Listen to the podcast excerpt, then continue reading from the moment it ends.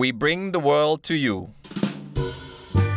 ขอต้อนรับเข้าสู่เล่าเรื่องรอบโลก พอดคาสต์ที่จะเล่าเรื่องราวรอบโลก ผ่านมุมมองของดิฉัน กรุณาบัวคำศรี สวัสดีค่ะ ต้อนรับเข้าสู่เล่าเรื่องรอบโลกในเวอร์ชั่นของพอดแคสต์ ก็ต้องขออภัยที่หายหน้าหายตาหายเสียงไปหลายสัปดาห์เหมือนกันนะคะ เพราะว่า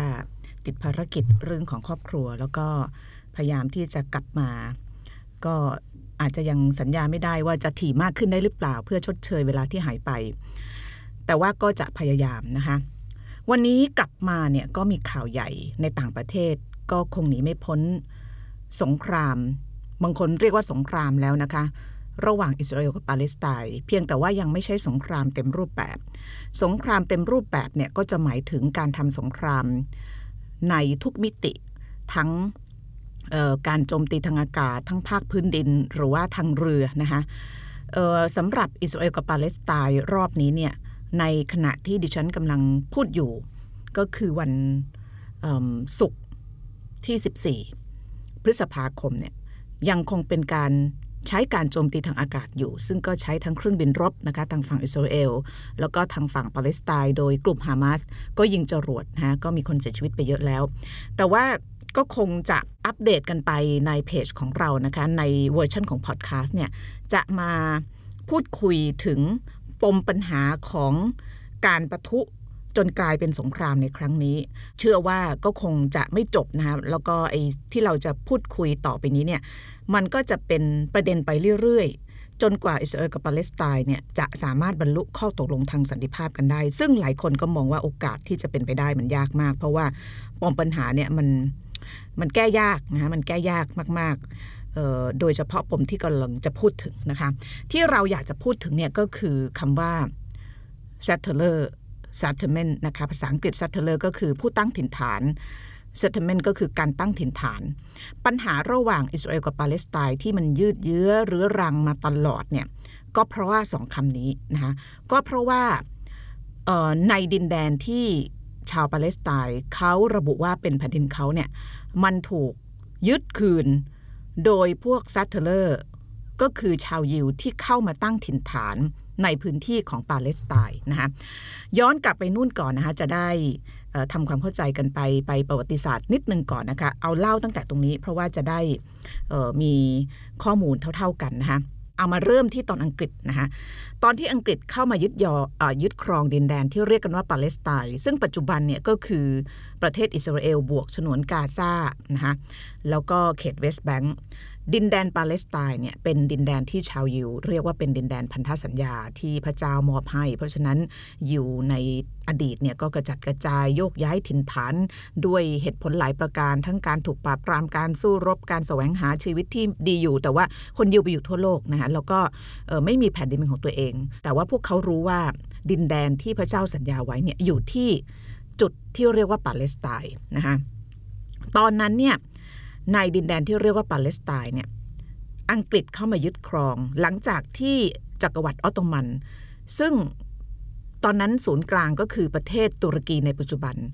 แต่ก่อนเนี่ยออตโตมันปกครองครองครอบครองพื้นที่ปาเลสไตน์พอสงครามโลกครั้งที่หนึ่งจบสิ้น ออตโตมันแพ้อังกฤษก็เข้ามายึดแทนนะคะอังกฤษก็เข้ามาครอบครองดินแดนที่เรียกว่าปาเลสไตน์ตอนนั้นเนี่ยคนที่อยู่ในดินแดนปาเลสไตน์เนี่ย คนที่อยู่เป็นหลักเป็นส่วนใหญ่เนี่ยก็คือชาวอาหรับ ส่วนชาวยิวก็มีนะคะแต่ว่าไม่มากนักก็ถือว่าเป็นชนกลุ่มน้อยของประเทศ ความตึงเครียดระหว่างอาหรับกับยิวเนี่ยก็มีมาตั้งแต่ตอนนั้นแล้วนะคะเพราะว่าหลังจากที่นานาชาติเนี่ยยกให้อังกฤษหลังสงครามโลกนี้หนึ่งเนี่ยนานาชาติยกให้อังกฤษเป็นผู้กำหนดให้ปาเลสไตน์เป็นบ้านแห่งชาติของคนยิวนะครับตอนนั้นเนี่ยคนยิวเริ่มที่จะรวบรวม แล้วก็ ทยอยกลับแผ่นดินที่เขาเชื่อว่าพระเจ้าเนี่ยประทานให้แล้วนะคะเขาเชื่อว่าเป็นที่อยู่อาศัยของบรรพบุรุษที่มีมาแต่โบราณโบราณนะคะก็เข้ามาเจอกับคนที่อยู่ก่อนก็คือชาวอาหรับนะคะคนที่อพยพเข้ามาเยอะๆนะคะชาวยิวที่อพยพเข้ามาเยอะๆในช่วงนั้นเนี่ยก็ตั้งแต่สัก สักประมาณปี 1920 จนถึง 1940 ก็คือ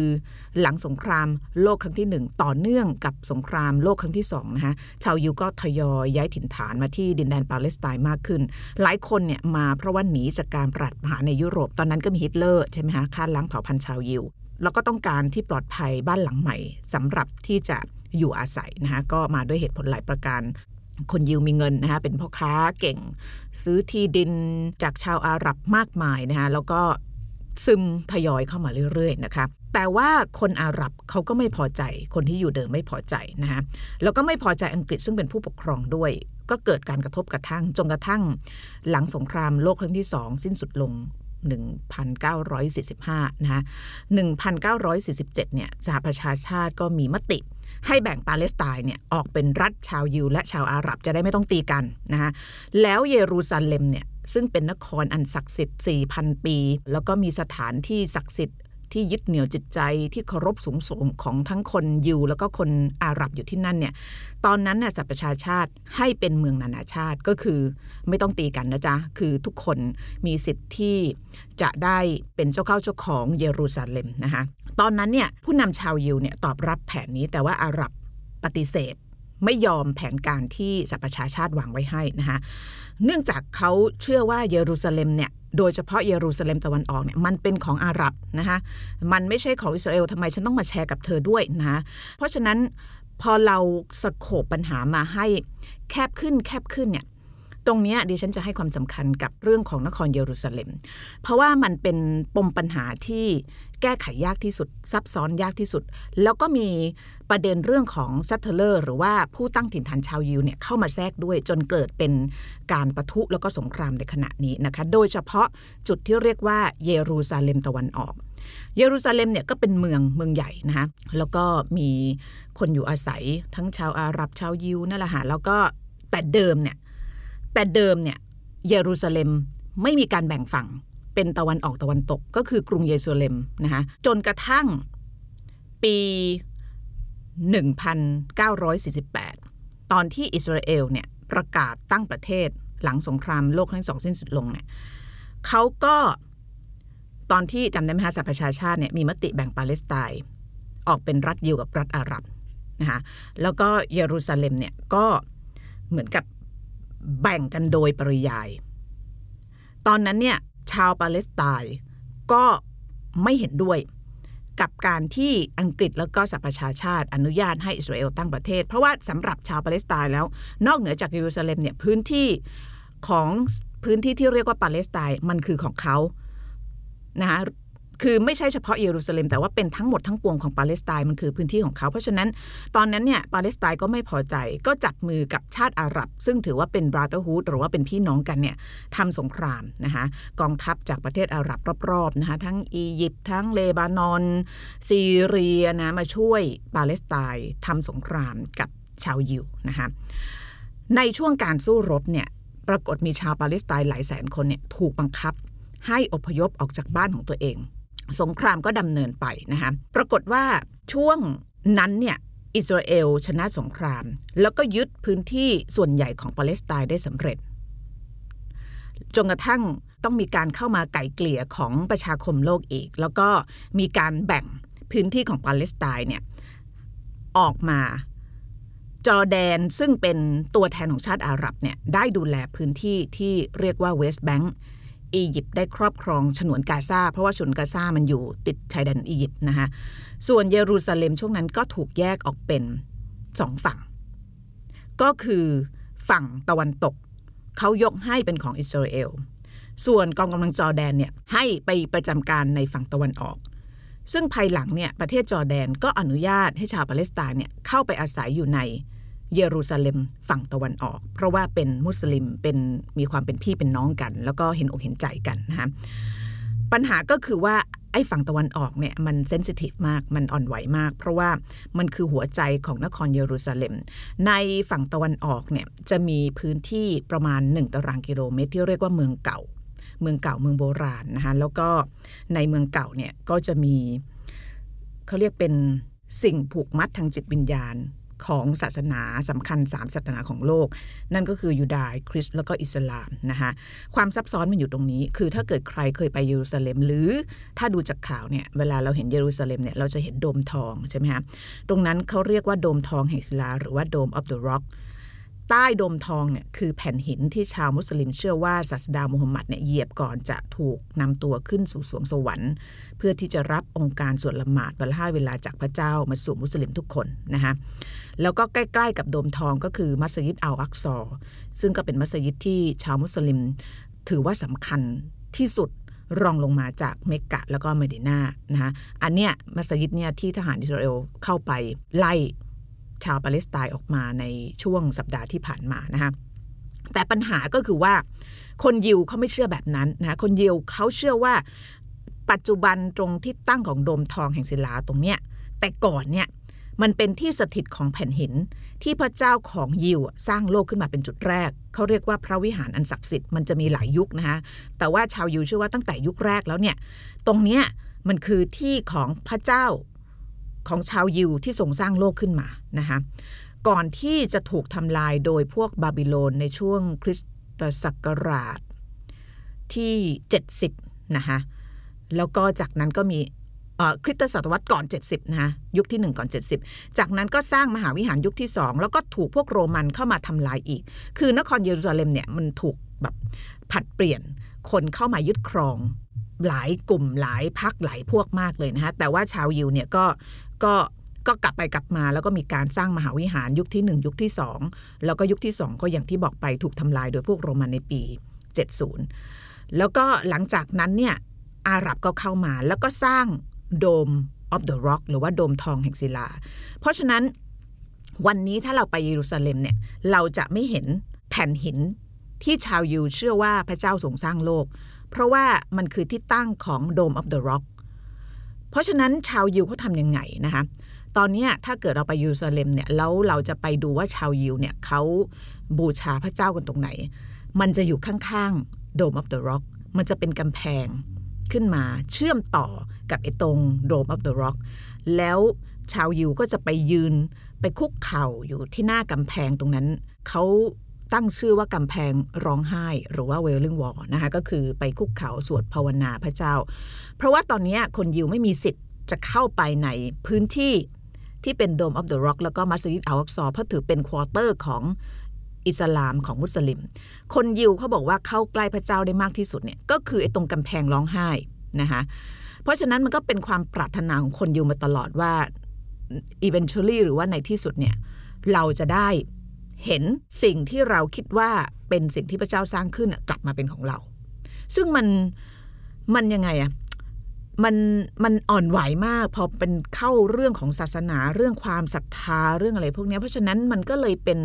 ไอ้จุดเนี้ยเขาบอกว่ามันเป็นจุดที่แก้ยากที่สุดจะแก้ยังไงใช่ไหมจะแก้ยังไง เยรูซาเล็มตะวันออกก็เลยกลายเป็นสิ่งที่ทั้งอิสราเอลและปาเลสไตน์เนี่ยต้องการที่จะครอบครองมากที่สุดนะคะตอนนั้นเนี่ยตอนที่ สหประชาชาติแบ่งเยรูซาเล็มเป็นสองส่วนเนี่ยก็ไม่ใช่ว่าอิสราเอลจะพอใจนะอิสราเอลไม่พอใจ เพราะว่าเขาเชื่อว่าเยรูซาเล็มเนี่ยเป็นหนึ่งเดียวแบ่งแยกไม่ได้ แล้วอิสราเอลก็อยากจะได้เยรูซาเล็มตะวันออกมาโดยตลอด ถึงแม้ว่าช่วงนั้นเน่ยเขาจะให้จอแดนเป็นผู้ดูแลรักษาก็ตามนะคะเพราะฉะนั้น เยรูซาเล็มอะมันก็เลยกลายเป็นในที่นี้จะหมายถึงเยรูซาเล็มตะวันออก มันก็เลยกลายเป็นเหตุผล เป็นจุดเริ่มต้นของการประทะกันครั้งแล้วครั้งเล่าของอิสราเอลกับปาเลสไตน์นะคะแต่ว่าหมุดหมายและจุดเปลี่ยนที่สำคัญที่สุดก็คือสงคราม 6 วัน หรือว่า Six Day War เกิดขึ้นในปี 1967 นะคะตอนนั้นเนี่ยก็ก็ปัญหาเนี่ยแหละค่ะปรากฏว่าอิสราเอลก็โดนอาหรับลุยนะคะแต่ว่าอิสราเอลก็ลุยกับ ชนะได้ 6 วันนะคะตอนนั้น 6 วันอิสราเอลสามารถที่จะเอาชนะกองทัพอาหรับได้ แล้วก็เข้าไปยึดครองเวสต์แบงค์นะเวสต์แบงค์ตอนนั้นเนี่ยจำได้ไหมคะสหประชาชาติเนี่ยยกให้จอแดนดูแล ปรากฏว่าสงคราม 6 วันอิสราเอลเข้าไปยึดได้คืนนะคะยึดฉนวนกาซาซึ่งอียิปต์ดูแลตอนนั้นจากการแบ่งของสหประชาชาติ แล้วก็แถมไปยึดที่ราบสูงโกรันซึ่งตอนนั้นน่ะซีเรียเป็นคนดูแลกลับมาได้ แหลมไซนายด้วยนะคะและที่สำคัญก็คือการยึดเยรูซาเล็มตะวันออก ตอนนั้นเนี่ยอิสราเอลเหมือนกับผนวกรวมเยรูซาเล็มตะวันออกเป็นของตัวเองแบบแบบนั้นเลยนะคะหลังจากชนะสงครามนะคะเพราะฉะนั้นหลังจากเขาบวกรวมเยรูซาเล็มตะวันออกยึดได้ชนะสงครามนี่ใช่ไหม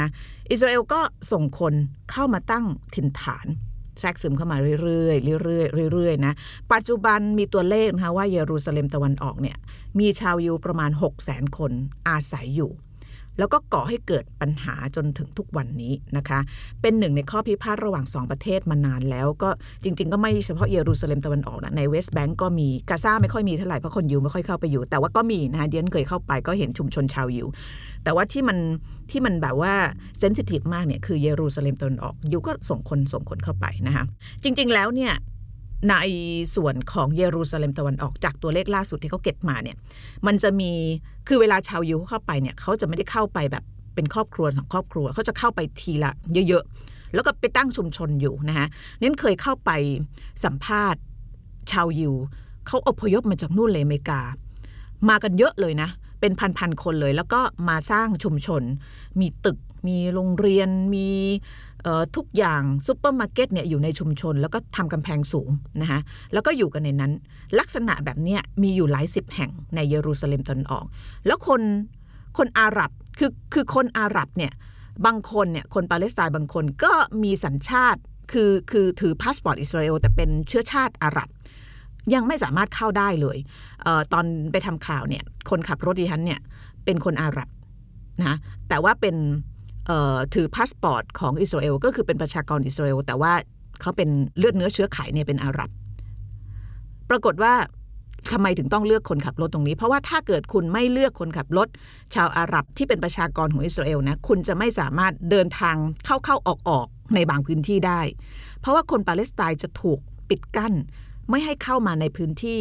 บางพื้นที่ของอิสราเอลเพราะฉะนั้นตอนไปทำข่าวเนี่ยก็ต้องใช้คนที่ เป็นประชากรของอิสราเอลแต่ว่าเขาอาจจะเป็นเชื้อสายอาหรับเป็นคนปาเลสไตน์นะคะแล้วจำได้ว่าตอนที่ไปสัมภาษณ์พวก settler ที่มาตั้งถิ่นฐาน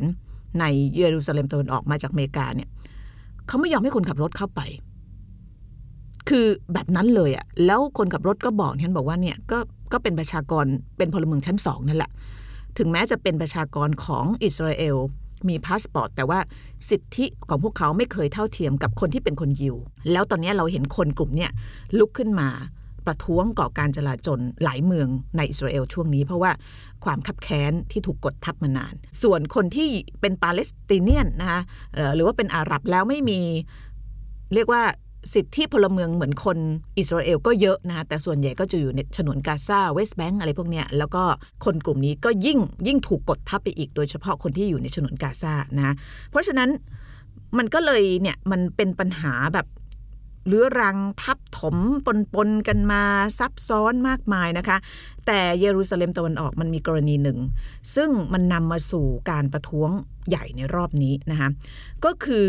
มันจะมีชุมชนอยู่ชุมชนหนึ่งในเยรูซาเล็มตะวันออก ที่มีครอบครัวประมาณ 6-7 ครอบครัวเนี่ย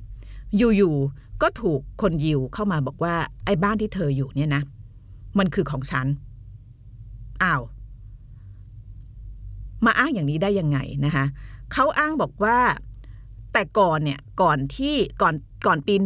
1967จำได้ไหมคะ1967 คือ ปีที่มีการแบ่งเยรูซาเล็มเป็นสองฝั่งจำได้ไหมคะแล้วก็ตอนนั้นเนี่ยจอแดนก็อนุญาตให้คนปาเลสไตน์มาอยู่ คนยิว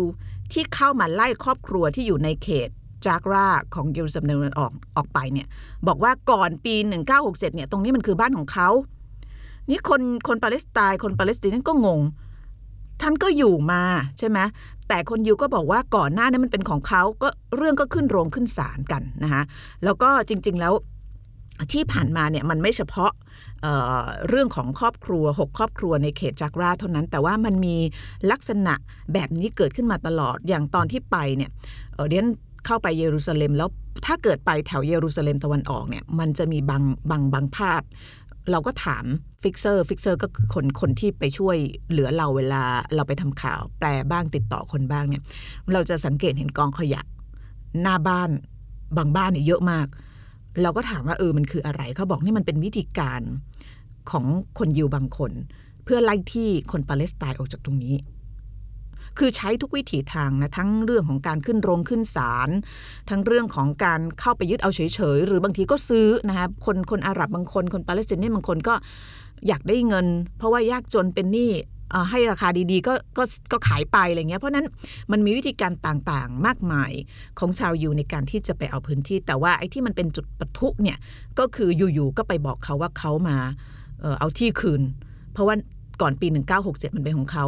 คนอาหรับก็ไม่ยอมปาเลสไตน์ก็ไม่ยอมก็ไปขึ้นศาลนะคะแล้วก็ในช่วงนั้นเนี่ยก็มีการเข้ามาปั่นป่วนก่อกวน จนกระทั่งเกิดการประท้วงของชุมชนชาวปาเลสไตน์นะคะแล้วก็มาปะทุ อันนี้มันมันเหมือนมันบอยลิ่งมาแล้ว มันเดือดเดือดเดือดเดือดมาแล้ว แล้วก็มาประทุจริง ๆ ก็คือ 7 พฤษภาคม ซึ่งเป็นช่วงของการละสินอด คือกิจวัตรอันหนึ่งของคนที่อยู่ในเยรูซาเล็มเนี่ยคือคนที่อยู่ในเยรูซาเล็มเนี่ยเขาจะมีกิจวัตรอยู่อันหนึ่งมันมีเหตุผลที่คนไปอยู่เยรูซาเล็มตะวันออก ส่วนหนึ่งก็คือ เพราะว่าเขาเนี่ยเชื่อว่าเขาเนี่ยได้มีโอกาสเข้าใกล้กับพระเจ้ามากที่สุด เพราะฉะนั้นกิจวัตรของคนเป็นจำนวนมากที่นี่รวมถึงในที่อื่น ๆ ด้วยถ้าเกิดเขามีโอกาสเนี่ยก็คือการเดินทางไปที่เขตเมืองเก่านะคะถ้าเป็นยิวก็จะไปที่กำแพงร้องไห้ ไปสวดภาวนาพระเจ้า ถ้าเป็นมุสลิมก็ไปมัสยิดอัลอักซอข้างๆ Dome of the Rock นะคะคนที่เรียนไปพูดคุยด้วยทั้งคนมุสลิม Palestinian คนยิวเนี่ยกิจวัตรประจำวันเขาทำทุกวันก็คือไปสถานที่ศักดิ์สิทธิ์เนี่ยเพื่อไปสวดบูชา เขาถึงมาอยู่ที่นี่ เพราะฉะนั้นวันนั้นเนี่ยคนมุสลิมจำนวนมากก็ไปทำพิธีกันที่มัสยิดอัลอักซอปรากฏก็มีทหารอิสราเอลเข้าไป แล้วก็ไปไล่คนออกมานะคะก็มีการใช้กำลังใช้แก๊สน้ำตา แล้วก็ออกมาเป็นภาพความวุ่นวายอย่างที่เห็นจนนำมาสู่การเรียกว่าจลาจลนะคะเริ่มจากเขตเมืองเก่าในเยรูซาเล็มตะวันออก แล้วก็ลามปามออกมาข้างนอก จนกระทั่งกลุ่มฮามาสซึ่งเป็นผู้บริหารของฉนวนกาซาก็ใช้โอกาสนี้ในการออกมาประกาศปกป้อง พี่น้องชาวมุสลิม แล้วก็โจมตีอิสราเอลก็ยิงจรวดกันไปมาอย่างที่เห็นนะคะก็คงจะไม่สรุปเห็นตามข่าวแล้ว ส่วนในพื้นที่ที่เรียกเป็นของอิสราเอลเองเนี่ยก็เกิดการจลาจลกลับไปอย่างที่บอกเนี่ยในอิสราเอลเนี่ยก็มี คนอาหรับคนปาเลสไตเนียนที่ได้สัญชาติอิสราเอลแล้ว แต่ว่าคนกลุ่มนี้บางทีเนี่ยเขาก็รู้สึกว่าที่ผ่านมาเขาก็เป็นพลเมืองชั้นสอง แต่จริงๆนะกก็ไม่ถูกทั้งหมดเพราะว่ามีคนปาเลสไตเนียนที่มีเชื้อชาติอิสราเอลจำนวนมากเนี่ยก็สามารถอยู่ในสังคมได้อย่างแบบว่าโดดเด่น แต่ก็มีจำนวนมากที่ถูกกดทับ เพราะฉะนั้นมันจะมีบางชุมชนบางเมืองอย่างที่เมืองที่เกิดจลาจลเนี่ยเมืองเมืองลอตเนี่ย ก็มีคนกลุ่มนี้เนี่ยลุกขึ้นมา เพราะว่าไม่พอใจมานานแล้ว ก็ลุกขึ้นมาก่อการจลาจลมีการต่อสู้กันแล้วที่มันไม่ทำให้สถานการณ์ดีขึ้นเนี่ยเพราะว่าฝั่งอิสราเอลเนี่ยคือคนจำนวนมากก็เป็นคนที่ที่โอเคนะ แต่ว่าในทุกสังคมมันก็จะมีคนแบบนี้คือพวกพวกสุดโต่งขวาจัดออกมา พอขวาจัด มาเจอกับคนที่มันอึดอัดคับแค้นมานาน มันจะเกิดอะไรขึ้นก็ภาพอย่างที่เห็นนะคะเพราะนั้นในระดับประชาชนมันก็มีความวุ่นวายการจลาจลเกิดขึ้น แล้วก็ไม่รู้ว่ามันจะจบยังไงนะคะเพราะว่าตอนนี้เนี่ยเท่าที่เราติดตามข่าวเนี่ยทางอิสราเอลก็ไม่ยอมนะเพราะว่าฮามาสนี่ยิงจรวดมาพันหกพันเจ็ดลูกแล้วนะแล้วถึงแม้ว่าทางอิสราเอลจะมีไอรอนโดมดักจับได้ แต่ว่าบางลูกมันก็ จับไม่ทัน มาตกใส่บ้านเรือนประชาชนก็เสียชีวิต เพราะนั้นนายกเนทันยาฮูตอนนี้สั่งนะให้ IDF ก็คือกองกำลังของอิสราเอลเนี่ยอันเนี้ยที่เขาหวั่นว่ามันจะเป็นสงครามเต็มรูปแบบ เพราะว่าก่อนหน้านี้มันใช้แค่การรบทางอากาศ ยิงจรวดถล่มทางอากาศ แต่ว่าถ้าเกิดสั่งกราวทรูปเมื่อไหร่เนี่ยกราวทรูปก็คือว่า ทหารภาคพื้นดินเมื่อไหร่ แปลว่าไอ้สงครามเต็มรูปแบบกำลังจะเกิดขึ้น ตอนนี้ก็มีรถถัง มีกองกำลัง มียุทธปกรณ์เคลื่อนไปประชิดชายแดนอิสราเอลกับฉนวนกาซาแล้วนะคะอันนี้ก็ต้องติดตามว่ามันจะกลายเป็นสงครามเต็มรูปแบบหรือไม่นะคะเอาละค่ะ ก็ปูพื้นฐานกันไว้แล้วก็เดี๋ยวถ้ามีสถานการณ์อะไรก็จะมาอัปเดตกันอีกครั้งหนึ่งค่ะ วันนี้สวัสดีค่ะ